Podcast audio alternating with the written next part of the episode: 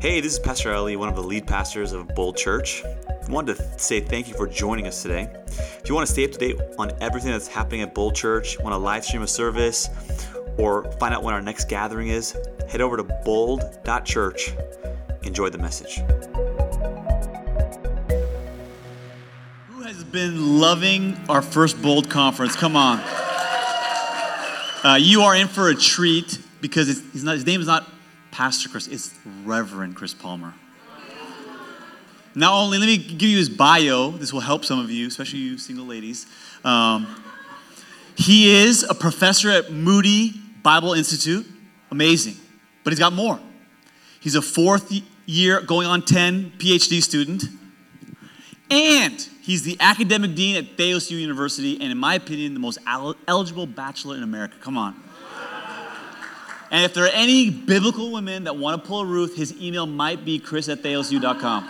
Just, just putting it out there. You might want to sleep at his feet? I don't know. But can we give him a bold welcome? Come on. Reverend Chris Palmer!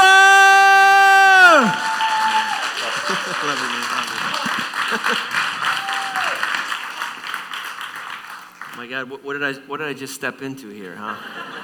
Tell you what, thank God, what, what an introduction. I, so if I get emails, I'm just going to forward them back to Pastor Ali and have him sort them. I just forward them to, to Pastor Yasmin and have her sort them out, right? No, it's so good to be with you, and uh, I've been tremendously blessed. I got in, I got in last night, and um, I just was really excited about this. Got a chance to hear Pastor Russell. Did you enjoy the word? Wasn't that phenomenal? Just really, really got me going. I'm a dyed in the wool Pentecostal, so that type of preaching just gets me going. And uh, I said he had enough. He, he's at a 10. I'm usually around a 2 when it comes to energy. And uh, so he had enough energy for the whole conference, as far as I'm concerned. And then Pastor Ali today, wasn't that phenomenal? Was fantastic. I was, I was sort of hoping that the sledgehammer and the rock would be up here. I, I was going to try to take a crack at it, you know. And then we have Nathan Finochio tonight, so I'm kind of at a loss. I thought, okay, last night we had revival, fire, and apostolic preaching, right? Today we had pastoral instruction and preaching to the mind, and tonight you're going to laugh so hard that your side's going to hurt. Where does that leave me? so I said, why don't we just nerd out this afternoon? Is that okay? And really, I mean, I'm the afternoon session at two o'clock, so I am I am forced to face the food comas that potentially are in the room right now. I heard um, Jose getting his Chipotle order before we came in. I said, it's not devils that I have to compete with, it's, it's, it's stomachs and digestion I have to compete with. And that's okay because God's word is like a hammer and it destroys a rock and it can destroy your digestion and get past all that. Are you ready to get into scripture today? Okay, good. I, I like the energy I'm sensing. I like it. I like it. Um, before we do, I'm going to be that guy. I'm going to be the guy that talks about my books. I'm just not going to do it for a half hour. Is that okay? I did bring two books with me. Um, back in 2017, I was finishing up my exegetical stuff in Greek at Moody, where I teach now, and I started putting stuff on my Instagram called Greek for the Week. I know it's corny, I know, but a publisher liked it and wanted me to write a Greek for the Week series, asked me to do one on the seven churches of Revelation. So that's this book here and then asked me to write. They liked Rick Renner's Sparkling Gems, but they felt it needed to be updated by a young, good looking, eligible bachelor. I said, Well, that's not me. They said, Well, will we do it anyway? I said, Sure.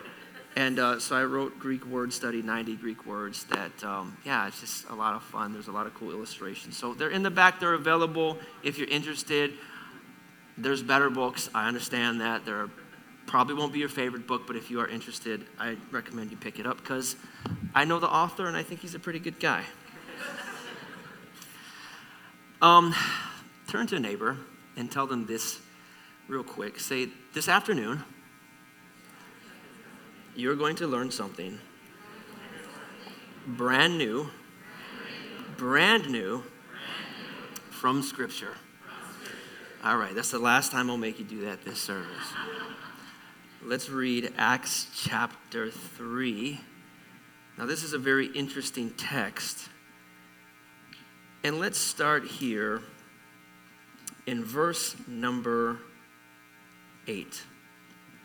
Peter and John are walking into the temple, and what we witness in Acts is the first healing and miracle that takes place after the Spirit falls on Pentecost. So I'm picking up right where Russell and Pastor Ali left off.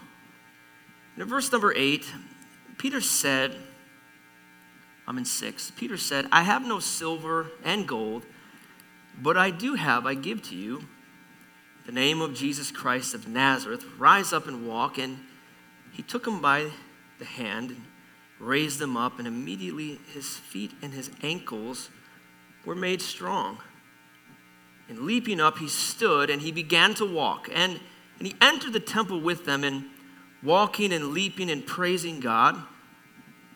And all the people saw him walking and praising God and recognized him as the one who sat at the beautiful gate of the temple asking for alms. And this is where I want to focus and pay particularly close attention.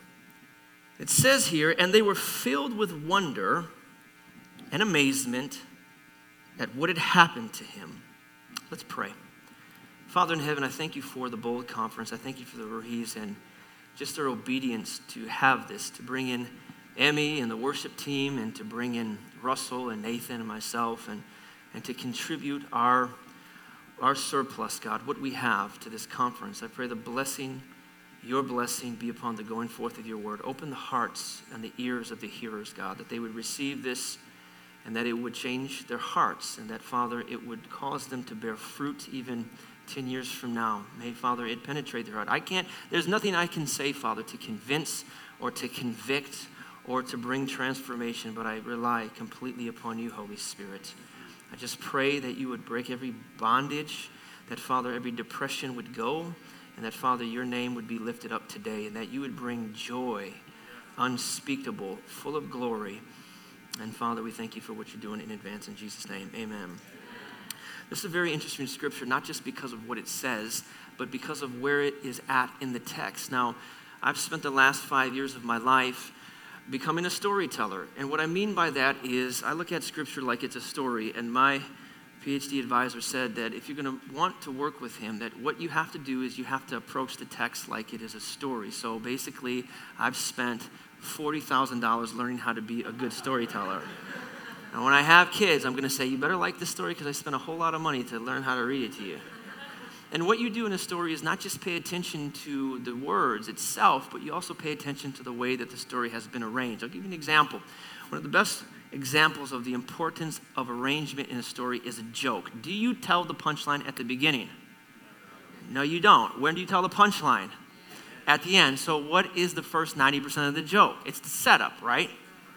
And if you are a really good joke teller, you know how to set it up. And then you know how to land the punchline. A really bad joke teller, like my brother, he's the worst, he stinks. I tell him, Mike, you have no setup, okay? Like, you rush through that first 90%, then you get to the last 10% and you belt it out like you have something wrong with you, and you don't land it. And so, you don't see it yet, but this verse here is a punchline. It's a punchline because of where it is placed. And before I show that to you, I'm going to make mention of the word here where it says they were in amazement. Now, this is probably a word that's going to sound interesting to you. It's the Greek word ecstasis. It sounds like ecstasy, right? Some of you in your BC days know what that's about. Some of you in here might still know what that's about. But it means what it says, and it's like a rapture of the mind. It, the idea of amazement, and this is what we're going to talk about today. This is the angle I'm going to approach at. It's, it's a rapture of the mind. Your mind is taken from point A to point B, it goes from one place to the next. And when that happens to your mind, something interesting takes place, and you have this attitude like, How did you do that? Reveal to me your trick. Now, I'm going to share a story about my old dating life, which is really not my old dating life because that still carries on to existence to this day. But my old ways. Now, I'm an Italian and a dysfunctional Italian. And usually, when I say I'm an Italian, if Italians are in the room, I don't have to preface it with dysfunctional because all Italians know that Italians are all dysfunctional. but for those of you that are not Italians, you know we're all dysfunctional. And so we're also romantic. And I remember one day in 2010, I had an office. I was in ministry and just getting started teaching and preaching, doing all this stuff that I hope I'm pretty decent at today. I don't know. Some be like, yeah, never again. Don't ever bring it back. And there was a bank, and a, I decided to take my honorarium one day, my honorarium in one day, all $67 of it. That's what happens when you preach. That's what happens when you preach for the assemblies of God. I'm sorry. I'm joking. I'm just joking. And I go into the bank and sitting there, you know that one old song on the radio, This Magic Moment. I, I swear I heard it. As soon as I locked eyes onto the bank teller, it started to play from the clouds of heaven. If you've ever seen the movie The Godfather, have you seen the movie The Godfather? Michael is walking through the mountains of Sicily. He's a gangster. He's as hard hearted as it can be. And, and he sees Apollonia, and all of a sudden, everything changes in his life. And the two Sicilians say that he was struck by the thunderbolt. I was struck by the thunderbolt. I got nervous, my hands started to shake, and, and I didn't want her to be my teller because I was a preacher and I didn't want her to see how much money I had in my bank account. You get that? And I didn't want her to see I'm bringing a check for $67.14. but I knew that I had to get to know her. And so I'd come in and come out and come in and come out. And then one day, I, I don't know how it happened, I can't remember, but I, I had a chance to sit and talk with her. And this, this relationship started to develop, and, and she actually talked to me, man. You Dumb and Dumber fans will get that laser beam sucked me right in. so I just said, hey, her name is Lauren. Her name is probably still Lauren. I said, Lauren, what's your number? you, you do have a phone, right? I, I thought maybe I could. And she says, no. You got to do better than that. but you know something? I liked her tenacity. I have mommy issues. I like rejection. I said, You're talking to the right guy. So I walked out, nursing my mommy issues. And I thought, She's right. I have to do better. What am I going to do? Now, I was keeping notes. Guys, pay attention. You, you got to keep notes in your head. You got to got to keep them up here. And she was drinking some latte that looked like it probably cost 60 bucks. Like I couldn't even afford it with my honorarium, right? and I had found out it was an Earl Grey latte from Biggby Coffee. I don't know if you guys have Biggby here. Best that you don't, okay? It's not that great, but it's a Michigan thing where I was at at the time. So I thought, this is what I'm to do. I'm to get her a Biggby's Earl Grey latte Operation Earl Grey Latte has commenced. now, I called Biggby and found out that, Ali, they don't deliver. And I asked them, if I was somebody important and special, would you deliver it? No. Do your customers know that you don't deliver? No. Okay, challenge accepted. Now, I have to figure out how do I get them to deliver? So what I did was I got out my old Ocean's 11 DVDs and began to study them because I'm plotting and I'm scheming, right? And then I realized something. I don't have to deliver it. I just have to make it appear like I've delivered it. Right? Okay. Guys. Obviously, you guys know this went up in smoke, otherwise, she'd be in the front row. this went up in smoke. Believe you me, it went up in smoke. Seems to be my pattern in life. so I had to do recon. So I have the plan, and I have to do recon. I went to the Biggby Coffee, and I looked around, and then it hit me. I knew I was going to pull this off. They sold t shirts and hats. Jose got it. He's another Latin guy, Latin lover. So my buddy's sister owed me a favor. So I called her up. I said, Carly, that favor that I need for knocking that guy off for you, I got it. I, I know exactly what I need to do. I said, what? I said, meet me at Biggby Coffee on Friday at 7.30 in the morning.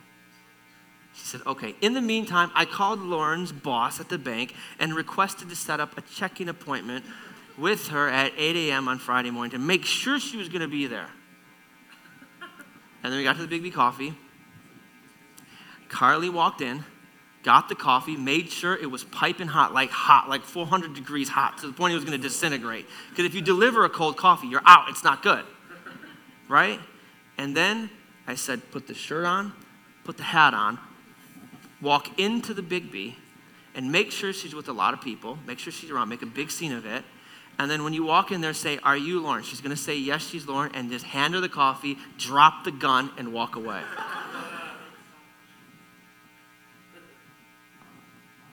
and she did it. She walked out. I said, What happened? I dropped the gun, I walked away, she got the coffee. And the note simply said, Lauren, happy Friday. Chris.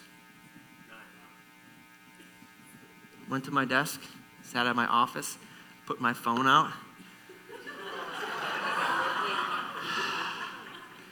and waited for that number. And about a half hour later, an unknown 248 number popped up. And all it said was, How the blank did you do that? And I said to her, Well, I'd be happy to tell you, but I only reveal my secrets on Friday nights.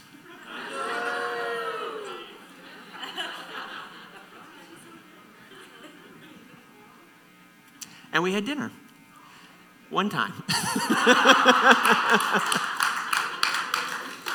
End of story. Because she saw my bank account.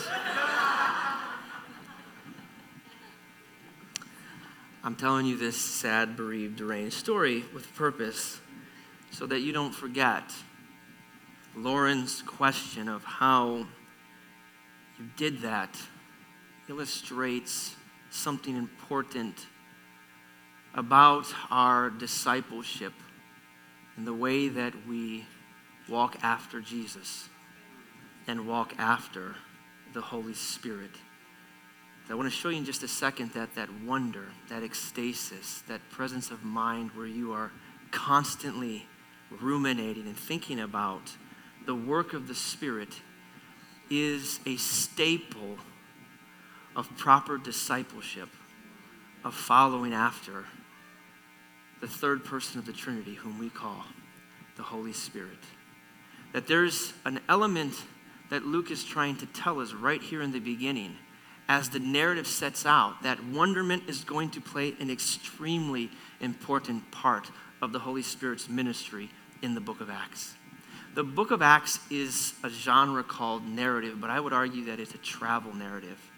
It's an epic journey. And the way that the early Christians thought about the book of Acts is they would have seen that this was illustrative of the Christian life. If you've ever read John Bunyan's Pilgrim Progress, you understand that he starts off in a city and he's making his way to the New Jerusalem. And, and in between, you have all kinds of opposition. And that's what the book of Acts is like. And, and at the very beginning of the journey, when Peter and James and John and the apostles are getting ready to set out, the Holy Spirit has equipped them. And right then and there, the idea of wonder makes its way into the story right before they set out to take the gospel all across the world and begin partnering with the Holy Spirit. And, and I would argue and say that at the beginning of your Christian life, you're filled with wonderment. And the, and the goal is that as you walk with the Spirit, not to lose that. Not to lose the how did you do that, God? Not to lose this disposition because wondering ruminating over the ways of God and how the Spirit works is, is crucial to your position as a disciple. And it can be so easy in a society that has been affected so deeply by rationalism, empiricism, modernism, and now deconstruction to lose that wonderment and be given completely and totally over to skepticism and cynicism.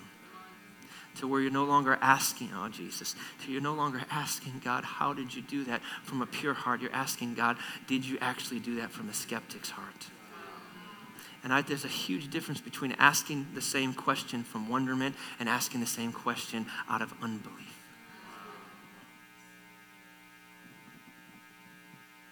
So I want to challenge you today to be a wonderer. Now, if I could have slide on the board number one or number two, I think it is. Write this down if you're taking notes. Wonderment. Wonderment is a characteristic of faith and discipleship. If you look up on the screen, I'm not going to, you can write those down or you can take a picture of it with your cell phone. You'll see that as the Old Testament sets out, right even before creation in Job chapter 38, verse 17, if you read that verse, you'll notice that the angels express at creation this sense of wonder and awe. How did you do that, God? How did you do that? And so, right there in the story in Job, this wonderment shows up. And then, one of the most important things in all of Scripture takes place a, a, a story that is going to be told over and over again in the early Christian days. A story that is repeated so often in the Gospels that it's striking. And a story that that, that hinges the book of Revelation, that, that walks parallel with the book of Revelation, and that is the Exodus. This, this doesn't leave our sight. And, and when the Exodus takes place, Miriam has this song of wonderment about the goodness and the grace of God, about how God delivered them out of Egypt. And you see in 1 Chronicles 16, people wonder at God's amazing deeds, and it makes its way into the Psalms as a, as a staple or a touchstone of worship is that we proclaim the wondrous deeds of God. And then you find it here in Isaiah's prophecy about wondering with the heart after the works of God. But that's not it.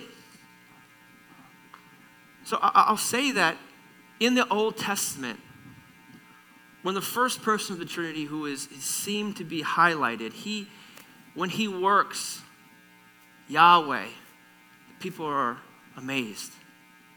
So you connect Yahweh to the people of God to amazement, and you see that they are three things that work in tandem together. Next slide. But you'll see that something happens in Luke. Now, Luke is a storyteller, and he's trying to tell the story of Jesus. And he's trying to tell the story in relation to Jesus and Yahweh. How can he subtly hint to you that Jesus is the Godhead or is part of the Godhead.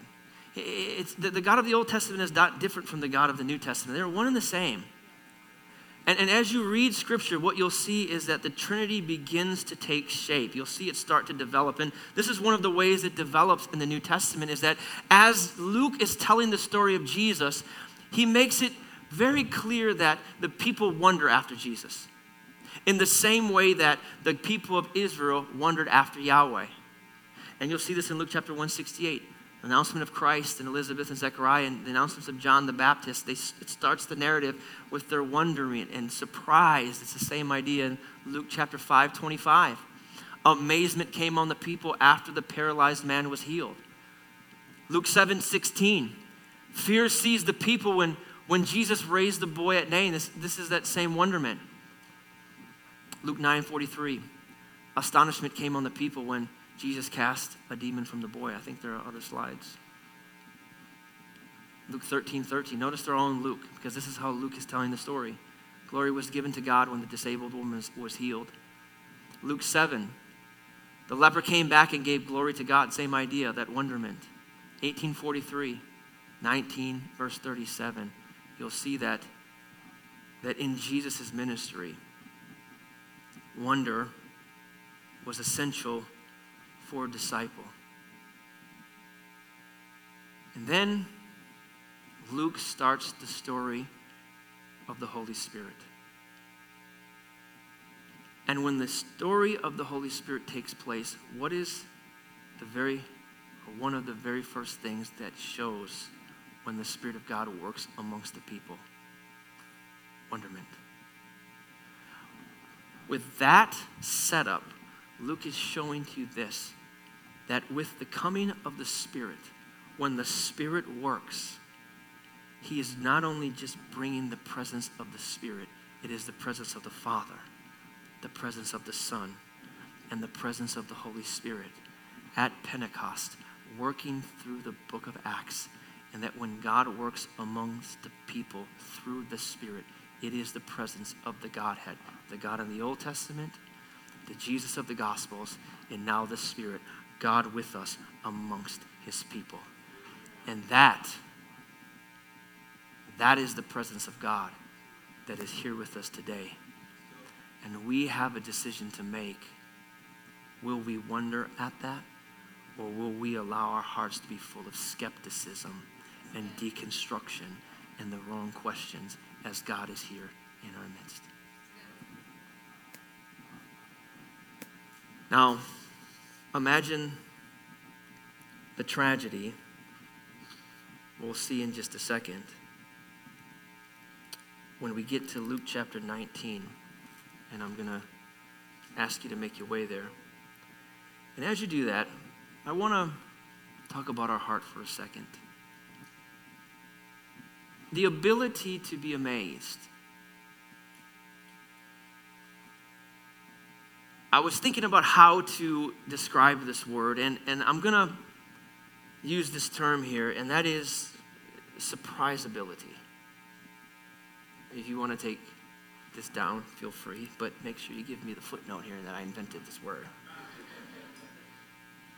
Surprisability is the potential or the proclivity that you have in your heart for the Holy Spirit to pull one over on you, to do something in your life that you least expect. It is the opposite of having a heart that is resentful, a heart that is bitter, and a heart that is doubtful. You know, you can always tell a person's disposition to the Spirit and to the things of God if you get to talking to them for just a little bit of time.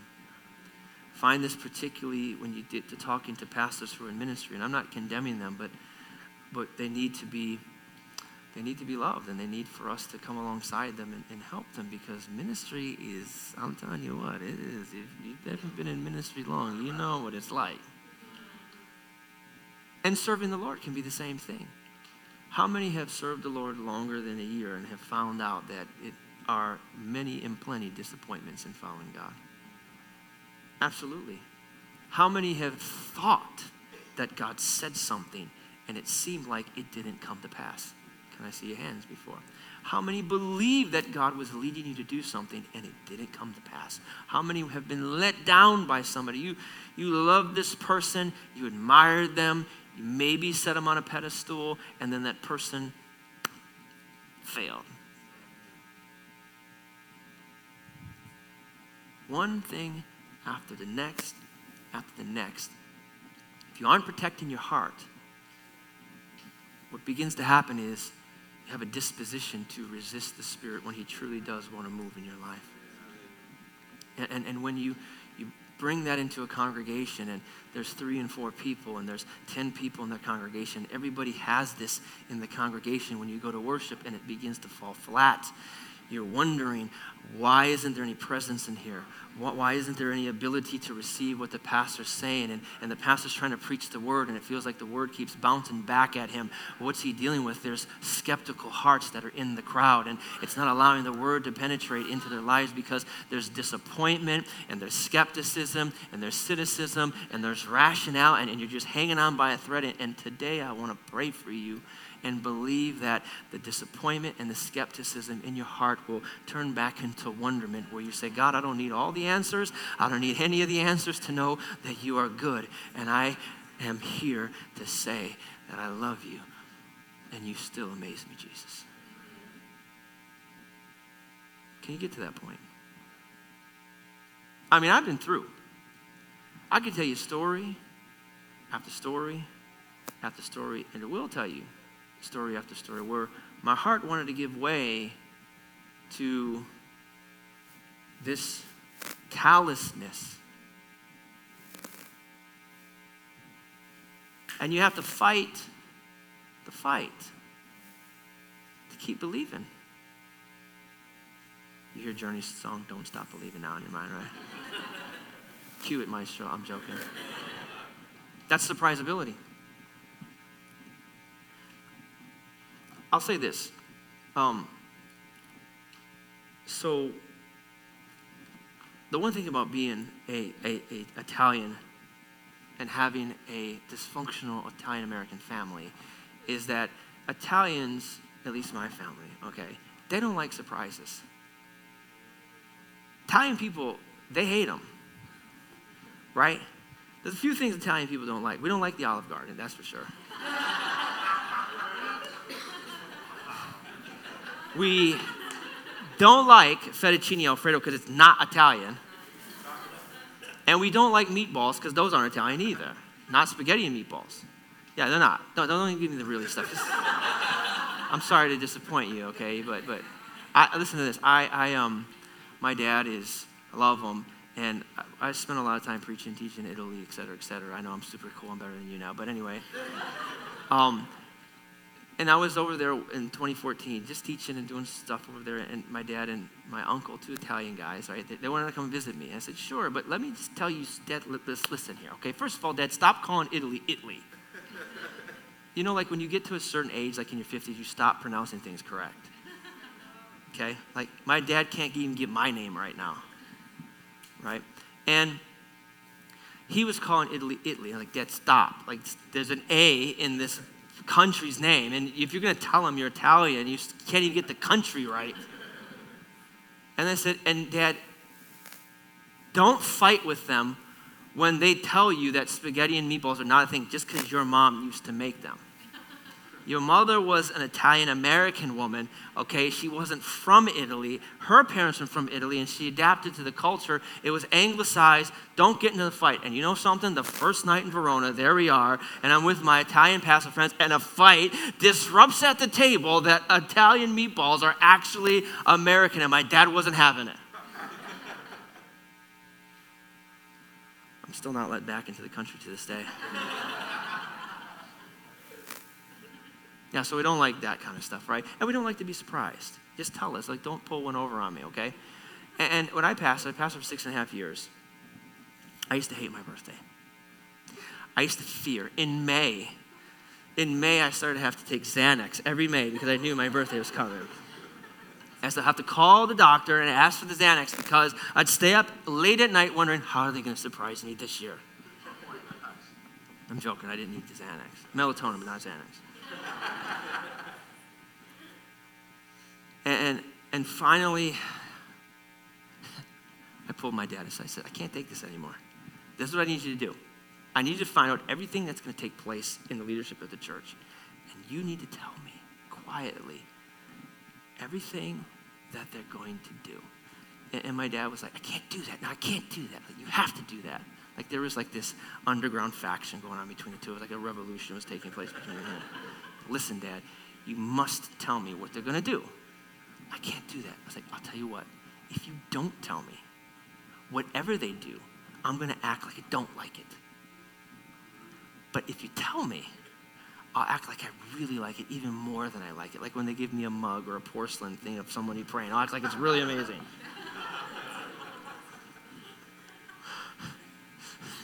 I'm going to break it to you guys. Pastors don't like mugs. Okay, I said it. I told you I'd do it, Pastor Ollie. I'm joking. He never told me. and so, so from that point, for like the next five years, my dad would always tell me any surprise that the church had going on. It was great. And so, I, yeah, I, I got away from that. And, and so that's what I would call having a low, a low surprise ability as a Christian. It, it's just not having it. It's being skeptical of everything that the Spirit is trying to do inside your life. Where's God at right now? I don't, why does He let that happen? Why do you let that leader fall? I don't get it. If God, if God, if, if they really were serving Jesus, I mean, they, they seem to be serving, and, and, and it's the same type of skepticism that leads to complete deconstruction it's the same kind of skepticism that leads to the abandonment of your faith. And, and even in the areas of rationale, things that defy answers, you're trying to figure it out and you can't. And so you disband in your faith because it's not compatible with modern thinking. Modern thinking is always trying to find an answer for everything. Let me explain something to you, friend. When you signed up for Christianity, you signed up, if you knew it or not, with being okay for not having answers to everything.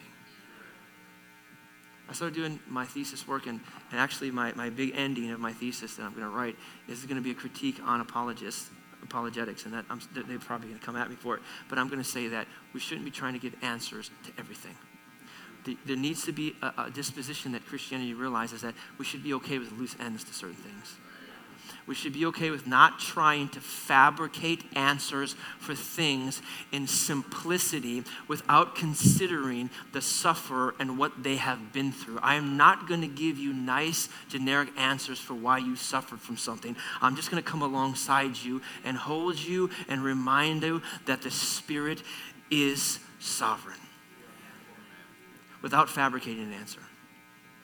A Pentecostal's answer to suffering is the Spirit. And then what do you do about horrendous evils and things like that? I mean, we could talk about this in, in, general, but at the starting point is that Christians have to be okay with being in a place of mystery. And knowing that in the mystery, God is doing something far bigger than what I could see. So you understand the tragedy of this in Luke chapter 19. If you could put it up on the screen. Luke chapter 19. Did you guys find it yet? Let me go there on my iPhone. Let me clear out my text cache real quick. Luke chapter 19. Jesus weeps over Jerusalem. He says here in verse number 41 And when he drew near and saw the city, he wept over it, saying, would that you, even you, had known on this day the things that make for peace, but now they're hidden from your eyes. For the days will come when your enemies will set up a barricade around you and surround you and hem you in on every side and tear down to the ground and you and your children, and they not leave one stone upon another. What is Jesus saying here? Jesus was telling the city of Jerusalem who rejected him that you were so skeptic you were so right in your own mind. You were so given to your own rationale that you didn't even notice me when I was amongst you.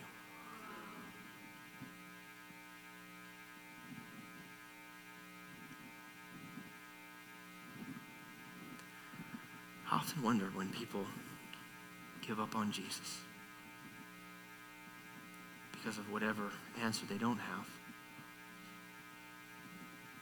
If they'll have to face the Lord one day and he'll say that I was right in front of you. Part of your story. I was there in the story with you. And you gave yourself over to your own rationale because you trusted in that as Lord. You didn't see what my spirit was doing. When you allow your heart to be pure wonderment, at times you'll notice he's there. And you'll think about it. And you'll think about it. And you'll think about it. I remember, let me share a story with you. I was um, going to preach in the United Kingdom. I know, I'm so amazing, all these countries I've been to.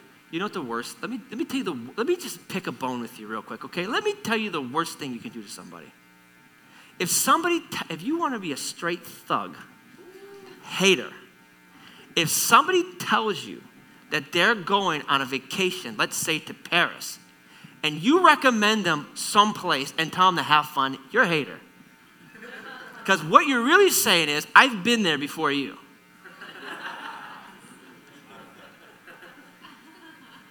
Am I right?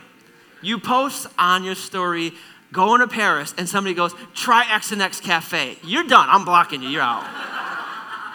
you are out. Okay, why don't you just tell everybody you've been to Paris before I have? Have fun. By the way, scroll back a few years and you'll see I was there first. You know what I mean? Like, don't be. Just like put the hands that are clapping, like the emoji hands, or like the eyes, and just be done with it, okay? Okay, I'm done. Amen. We'll see you guys tonight. I'm joking. Oh, I got that off my chest. That feels good. That felt good to get off my chest. Yeah. I've been wounded. you can tell somebody deeply hurt me. Uh, what was I even talking about? What was I even? Oh, I was in UK.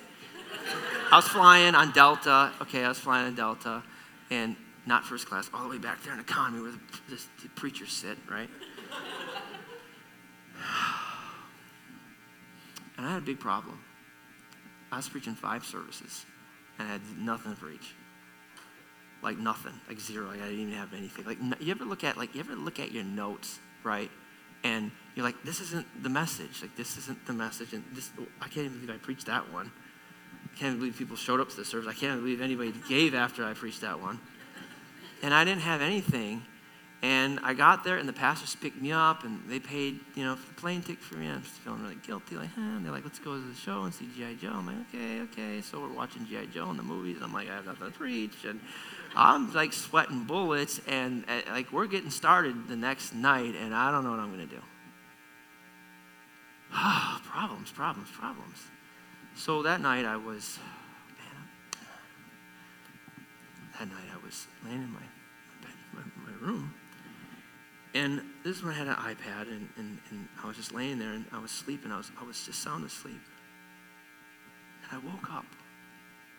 Now, I'm a, I'm a nerd. Like when you guys, we were talking about, whether it was Jose and Sam, they were telling me how they like to go golfing and they like, like to work out. I'm like, I like to read books.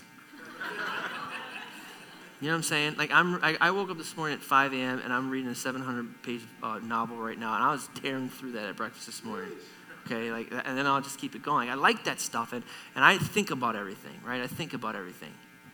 And, and, and I'm sitting there in my hotel room, and the presence of God.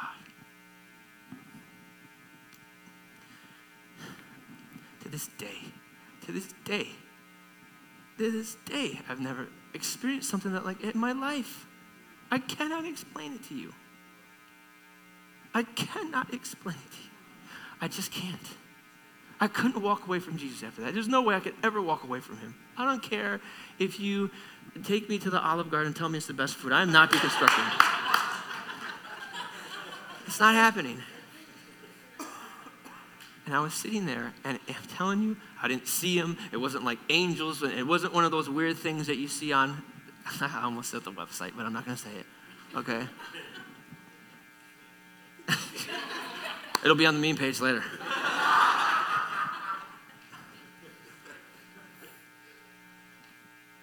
It was just heavy. And I felt sinful, but I felt like he loves me. And not that I was sinful, I just am like, I felt like Isaiah, well, am I? I'm a man of unclean lips. Like, what, why are you here? Like, what are you, what are you doing? God, like, I mean, I'm there and something is taking place and my rationale kicks in. I grab the iPad, I go, okay, give me the message. This is going to be good. And I felt deeply convicted. It's like in, like, I don't know. It's like we were communicating. I don't know how to explain what was going on, okay? And that, whatever you want to call it, lasted probably about 25, 30 minutes. And listen, they're better preachers than me. They're better teachers than me. There's a whole, there's, I mean, I'm like probably a D lister, or an E lister, maybe, okay? And, and but that, I'm gonna tell you, I'm gonna tell you something right now. That night, I walked into service without a sermon. I had one sentence. And I got up there, it was a college in London, okay? And I started talking. And it was just like the stuff that was coming, I'm spitting, sorry. The stuff that was coming out of my mouth, people would start crying. They were not jotting notes down. It's like I had been, I don't know what had happened. People got baptized in the Spirit instantly. People got healed instantly. People gave their lives to Jesus. I mean, it just would go on and on and on. My armor bearer came up to me and goes, Okay, what did you do between the last time you preached and now? I said, Well, I said, I don't know. now, you better believe that after that, and that lasted the whole five meetings, you better believe that when that meeting was over, I went into the laboratory and tried to concoct what I had done. I retraced every meal that I ate. I retraced every place I had spent my, I mean, I retraced all my steps. And I couldn't figure it out.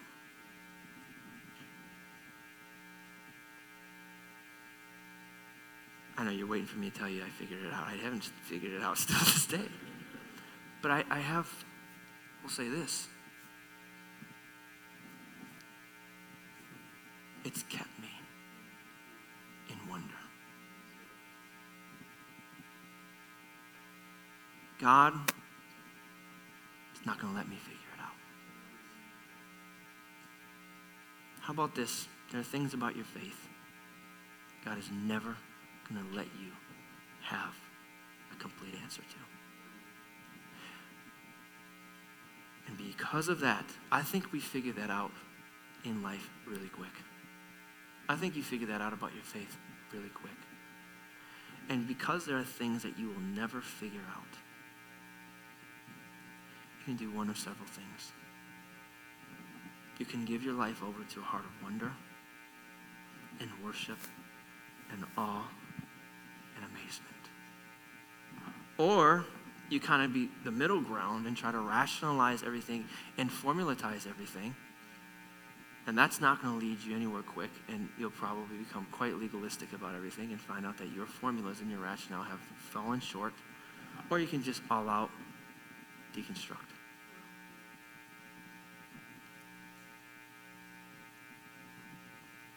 And think about what the Pharisees did. God is right in front of them. They were so right in their own mind. What did they do? They harass Jesus with their questions. The rationale kicks in. Pharisaical behavior is harassing Jesus with questions versus worshiping Jesus with your questions.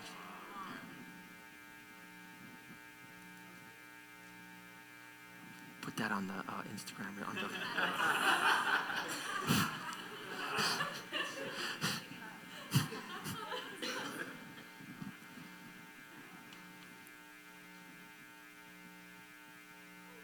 Are your questions? We all have questions, brewed from skepticism,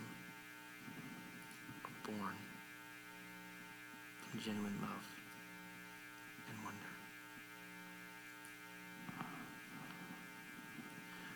I want to read to you.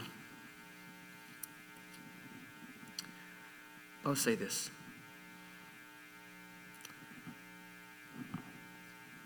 When you're thinking of wonder, question is are you permeable? Are you permeable to the work of the Holy Spirit? Permeable means that through your wonder, do you have a heart that allows the goodness of God to seep into your life? Or do you have a heart that is rock and that is stone, that is not expecting the goodness of God? But what you're trying to do is you're trying to disprove the goodness of God. You're trying to show that the goodness of God is a sham it is a fallacy. It's not so. I want to read to you. Um, I'm a literature guy. I love reading literature, books, you know, not just the cliff notes. And, and seeing things from a Christian point of view. Write this down for a second. Aquinas said this, Thomas Aquinas says this Wonder is the beginning of wisdom, as it were the road to the search of truth. Augustine said this Our Lord wondered in order to show us that we, who still need to be affected, must wonder. It's what our, those have gone before us have said. Now, now, now there's a book, uh, it was written in post World War II, well, kind of uh, between World War I and World War II. And it was by a philosopher's name is Albert Camus. I don't know if you guys, any literature, any literature fans in here? I call him Camus because that's how it looks, but it's Albert Camus. And the book is called The Stranger, and it is, I don't, I'm not saying I recommend that you read it because it is written by an atheist. Now, what I like to do, what I've had to do in my thesis is if I've had to take the question of suffering and the goodness of God and discuss it from a Christian point of view, okay? in conversation with different schools of philosophical thought and philosophical value. One of them being the absurdist position, which we won't talk about, and that's coming from a guy, probably the most popular philosopher right now. His name is Albert Camus. Why is he interested in me? Because when your children are deconstructing, the, the atheism that they're interested in is not the dinosaur bones. The atheism that young people are interested in today are not like what you see in the science, the, the, the, atheist museum, or what Richard Dawkins is talking about. They don't think that's cool. What they think is cool is sort of the atheism or the nihilism that you see in shows like BoJack Horseman and Rick and Morty, where you just don't feel anymore. It's sort of a solipsist type view, where you just you don't really feel anymore. You're just kind of like just going through life, and there's really no meaning to your essence. And the meaning that is only meaningful is the meaning that you come up with. But at the end of the day, that doesn't really have any meaning as well. And so you create your own meaning. What does that mean for you? And this is where postmodernism causes it to take off. And it's a very nihilistic position. Why I like Dostoevsky is my favorite author. If you ever want to read something outside the Bible that will challenge you, is Dostoevsky because he was a Christian and he is an existentialist, which means that he tries to consider questions of essence, right? And Dostoevsky would take everything that was positional at that time, like nihilism, and he will run it all the way through and he'll make these characters who are dark and sinful and he will show you where that ends up leading. And so you have these sinister characters, and you'll see how they end, right? And you'll say, wow, that will be me if I become a nihilist. And that's the characters are these sadistic, and, and you start to like, there's one, I'm, I'm, I'm, talk to me afterwards. We'll talk, we'll talk, you know, I'll talk. So in this book, The Stranger, you have this absurdist, and his name is his, his name is Mirasol. And Mirasol is a guy who has kind of had it with life. Now, why am I telling this to you? Because I'm showing to you how skepticism will give you over and keep giving you over and keep giving you over till you don't feel anymore. And, and the book is famously opens with this line. Are you ready? He says this My mom died today, or was it yesterday? I cannot remember. And, and the striking thing in the book is that he's at his own mother's funeral and he's trying to find coffee. And, and the funeral director is confused because he's like, Why is he trying to find coffee? He's at his mom's funeral. Who would even have the capacity to drink coffee at their mom's funeral? And then you start to realize that this guy has no feeling. He doesn't care about life because to him, death has no meaning and life has no meaning. And what begins to happen is he becomes like someone's axeman, someone's henchman. When people start to realize that he doesn't care about consequence and he doesn't care about morality because he's so skeptic of everything to the point that he gets skeptic of moral values, people can use him as their use him as their henchman to do their heinous crimes. And so I'm going to spoiler alert, he kills somebody. And at the very end, he, he's sitting, this skeptic He's sitting inside of a prison, and a priest comes to see him. And this book, I mean, if you're reading it at this point, your heart is pumping quick. If you put the quote up, this is what he says. He's telling the story, and he says, But suddenly he raised his head. He's talking about the priest. He said, The priest raised his head at me and looked straight at me. He says, Why have you refused to see me? He says, I don't, I said that I didn't believe in God. And he wanted to know if I was sure, and I said that I, I didn't see any reason to ask myself that question. It seemed unimportant. Then he leaned back against the wall, hands flat on his thighs, almost as if it wasn't me he was talking to. He, he remarked that sometimes we think that we're sure when in fact that we're not. I didn't say anything. He looked at me and asked, What do you think? I said it was possible. In any case, I may not have been sure about what really did not interest me, but I was absolutely sure about what didn't, and it just so happened that what he was talking about, or God, or the meaning and the purpose of God, didn't interest me at all total skepticism about the things of God and total being given over to a heart that lacks any kind of wonder whatsoever. There are two types of people that are given to skepticism. There are some people that deconstruct who they are so acute against the faith that it's apparent that they're the enemy. And I can see why we want to defend against that. But there are some people, I would say, that might even be a step lower than that, where they don't even care to think about anything. They don't care enough about religion, faith, morality, or ethics, or what is just or what is unjust, what is right or wasn't right at all, to even care at all about it, period.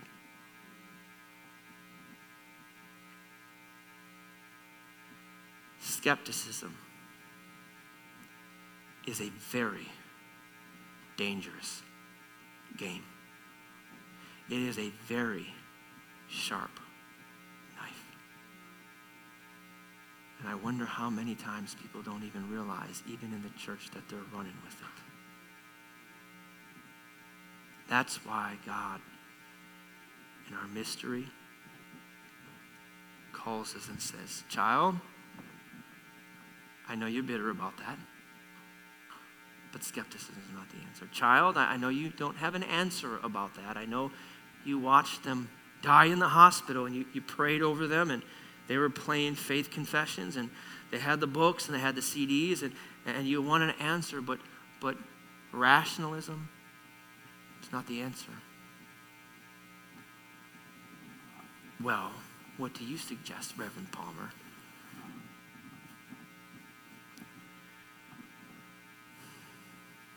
All I can say is the only thing that I can even remotely begin to suggest to you is that whatever was in that room that night when I was in the UK was all I needed. Can't explain it. Don't know what I did to get it. Has kept me in wonder.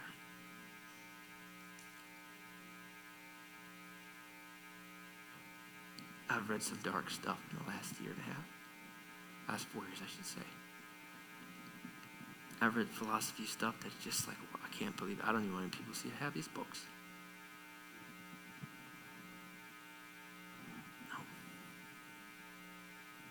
Used to be a pastoral care minister in inner city, inner city Detroit. I know every hospital like the back of my hand.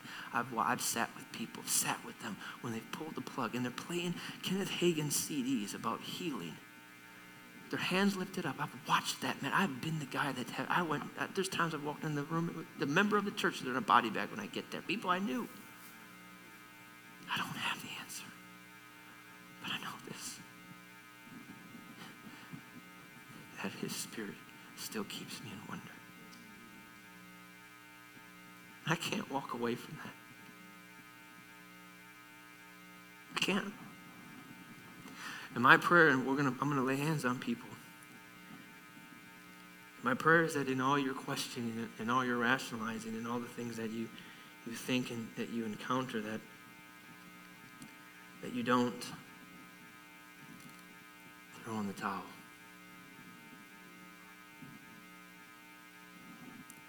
Chesterton says this.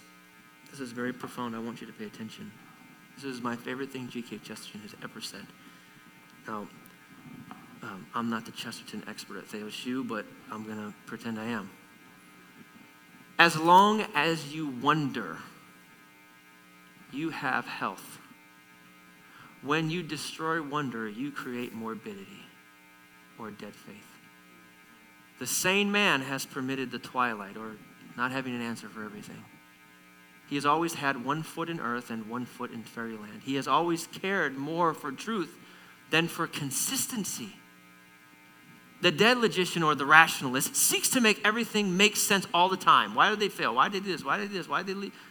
And in doing that, succeeds in making everything a mystery. And every, in other words, life becomes confusing. The man who permits wonder, in other words, having loose ends and being okay with it, allows one thing to be mysterious and everything suddenly becomes clear. I call it living in divine simplicity. Well, I have backed away. See, my critique on the book of Job is Job's friends. Job's friend, I wish I could teach that. Job's friend's biggest problem is the fact that they came up with fabrications for everything that was happening in Job's life. they re they, they came up with an oversimplified, over truncated, false narrative with positive intention to try to explain, and in doing so, Job cursed his friend's answers. And, and, and this is moving away. It's trying to impose an answer on everything when, when God is saying that's not the way of the Spirit. The way of the Spirit is to back away from that and trust in His presence and trust in the work of the Godhead. You know what? We there was a song that okay, the secret's out. I run a savage meme page, I'm not gonna lie. I run a meme page so savage that people don't even think I'm saved sometimes. I'm joking. Now we make fun of ourselves. I made memes about me on it, okay? Not that I'm popular enough. People are like, who's Chris Palmer? Why is this meme coming? I'm like, dang it, I'm not memeable yet, okay? We ripped a song recently. Yeah, we did. It got 4,000 likes too. the song, and, here's this, I'm going to make a confession though, and, and I haven't told this to Nathan yet, and Nate maybe, really? My we, we, the, the meme was this it said songs the way that they used to be and it showed like oh hail the power of jesus name let angels pro-. these songs are like hymns and they're really good right and, and then um, we put it next to say songs today and all it said was like 400 times god turn around god turn around god turn around god turn around god turn around god turn around. But i like that song. I love that song actually. Leave that song alone. And i made the meme. Let me tell you why I like it. Because there's a line in that says,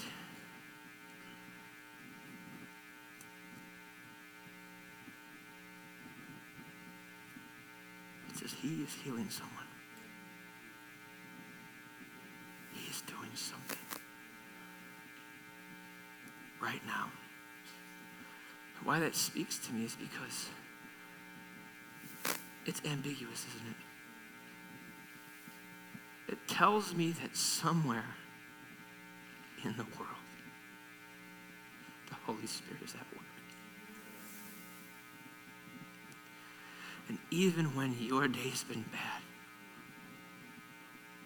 God is moving around this world. And just because you've had a bad day and your heart broke, you can't get over that breakup doesn't mean that God has ceased to be good. Someone, somewhere, has a testimony of the goodness of God. So leave that song alone, okay? If I could have the pianist come quickly. Are you all still with me? This is so good, bro.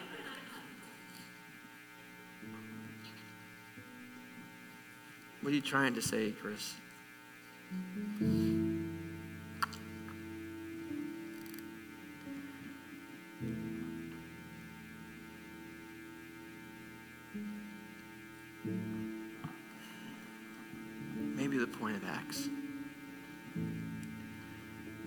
Point of Acts is to show you that even in the worst most difficult crises of your life when nothing goes according to plan and your heart feels like it's getting ripped out of your chest because religion may have let you down and people may have let you down and it seems like Christianity may have let you down. Your own rationale has let you down.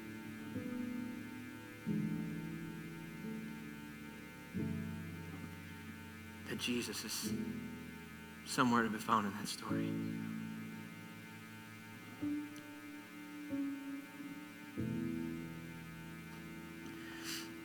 Go to Acts chapter 16. We'll end with this. Acts 16, the Apostle Paul is having a heck of a time. All the guy wants to do is preach the gospel, you know. He runs into all sorts of problems trying to preach the gospel. He gets put in economy class on his way to preach. Gets put up in a Days Inn. Right. Gets a $67 honorarium. Poor guy is having a really bad, a really bad traveling ministry. Cockroaches in his room and nobody buys his CD series. I'm joking. Preachers here might laugh at that. no, he's stoned and beaten and left for dead in Acts chapter 14. Now, he goes back into the city after that. And then and then and you'll find out ahead in the story that he's going to go to Ephesus and he's going to get in trouble and he's going to stir up a, a, whole entire what seems to be like a revolution. The whole city of Ephesus is going to get mad and throw him out.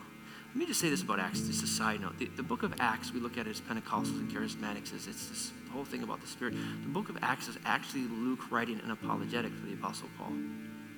The Apostle Paul had a horrible reputation. Churches didn't want to have him in because everywhere he goes, it was supposed that Paul started trouble in all the provinces. And churches were feeling in the first century that if we listen to Paul or if Paul comes our way we associate with Paul, we're going to get in trouble for hanging out with him. And why does Paul's ministry look so much like Jesus' ministry? Because Luke is trying to show you that Paul, it's not his fault, it's the people around him, and he is just serving Christ. So you'll see how Paul is defended by Luke in the narrative. So this part of the story where, where Luke, where Paul has just been beaten, I mean, he has just been stoned. And then he's about to, he's about to be um, put in prison. But in between that, sandwich in between that, we have we have Acts chapter 16, verse 1, and Paul is trying to make a decision about where we should go, and it seems really complicated. And, and it's really interesting, and I like this chapter because it's like it's talking about the journey. Here's where the journey transitions. It's like the part of the story where we've been, we've had trouble, challenge, and where we're going. We're about to have trouble and challenge. And Luke, which is a, which is a, it, illustrates the Christian life, who's a master writer, inserts this detail. And when they had come to Mysia, they attempted to go into Bithynia, but the Spirit of Jesus did not allow them. Now, this is the only time, the only time you see this in anything that's written by Luke, in any part of the Bible. Who is the Spirit of Jesus and what is it? In Greek, um, we would call this a genitive. And the way that it functions is with the genitive force, or I would say with the, the source of the force of origin, meaning that the Spirit of Jesus, or pneuma to Jesu, would mean that the Spirit which comes from Jesus. I'll give you an example. I could say the car of Ali. Does that mean the car that Ali possesses? Or does that mean the car that Ali gives? And of can mean several things. And, and this in the Greek, you, you can argue, I'd argue it means the spirit that Jesus gives. Why does he do that right here? What he's telling you is that the Holy Spirit, and it's referring to the Holy Spirit, the Holy Spirit here is called the Spirit that comes from Jesus. Not talking, to, if we're talking about the, I don't like to divide the Trinity up because functionally they, you can divide them up. That's about it. And, and, and, but it's really referring to the Holy Spirit, but he's given this name to let you know that hear me? That when the Holy Spirit works in your life, that's Jesus showing up in your story.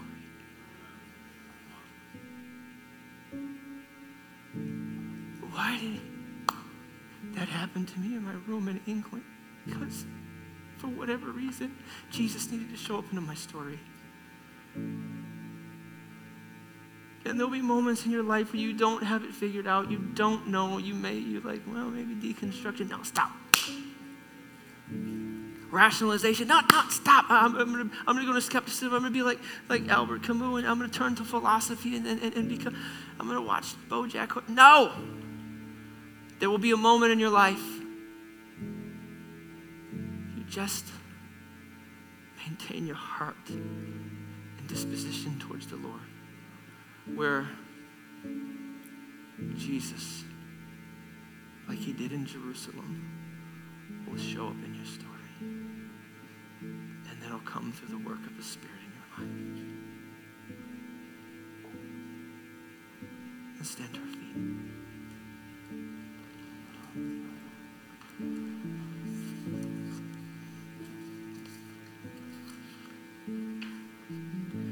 I've, I've noticed is that sometimes they're big things, sometimes they're small things.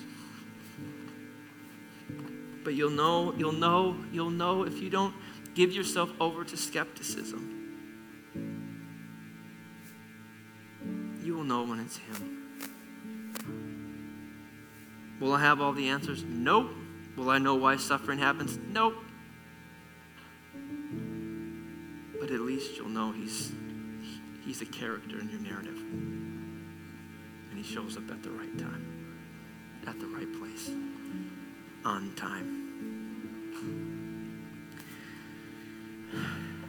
I need to pray for a few people today. And quite honestly, I don't know what this altar call is called.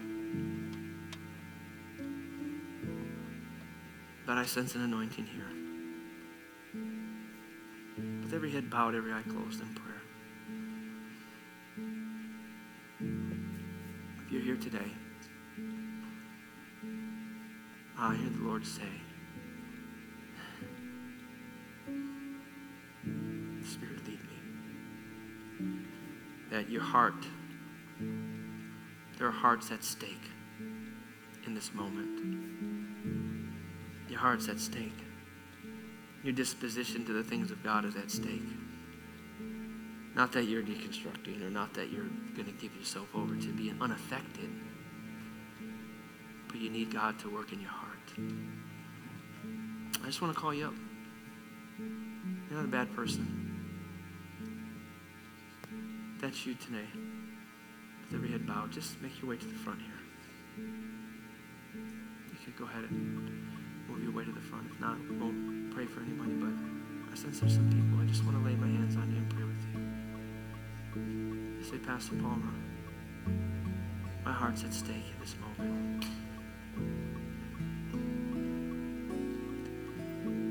And, and I just want to let you know he's there. Just make you, you can come right here to the, to the front here and just come up here. With any of the people, Pastor Chris, my heart's at stake. Life can be tough, can it? Make you ask questions you thought you'd never ask. Make you wonder things you never thought you'd wonder. Make you wonder if you're the only one wondering. But like I said before, your your questions, your wonder can they can be poison and lead to deconstruction, they can be worship.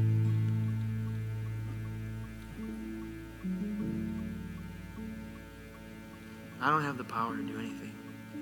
But what I can do is pray for you and believe God that the anointing of God will come upon your life. We're going to stay in this peaceful flow. You guys can lift your hands and as a worship team plays. Just lift your hands. Holy Spirit. Yes. Hey, thank you again for listening to today's message. If you found today's sermon encouraging, inspiring, would you consider subscribing to this podcast? That way you won't miss the next word that's coming. See you next time.